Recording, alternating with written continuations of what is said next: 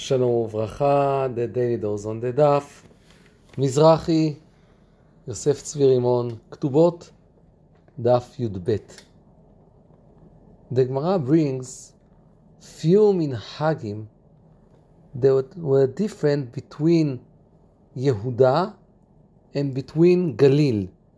Yehuda, let's say, uh, Gush Etzion, uh, places that were in the Nachala of Shevet Yehuda, and uh, in the Galil, different things. In Galil, they were doing, Galil in Eretz Yisrael, they were doing things different than Yehuda, few minhagim. It's very interesting. Today we know we have Ashkenazim, we have Sephardi, we have Yemenites, and different minhagim.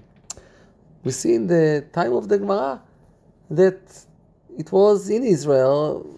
There were parts in Israel that had one minhag, another part that had other minhag.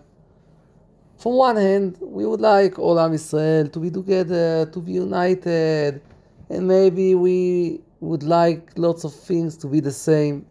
But on the other hand, we can see that also in the time of the Gemara, there were different minhagim.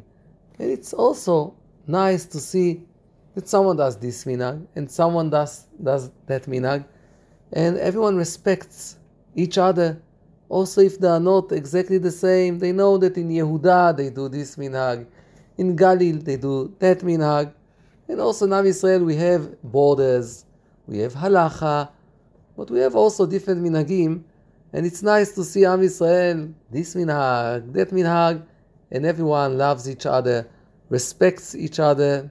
This should be our goal. Shabbat Shalom, Be'atzlacha Rabba, Be'ezrat Hashem, Yosef Tzvi Rimon.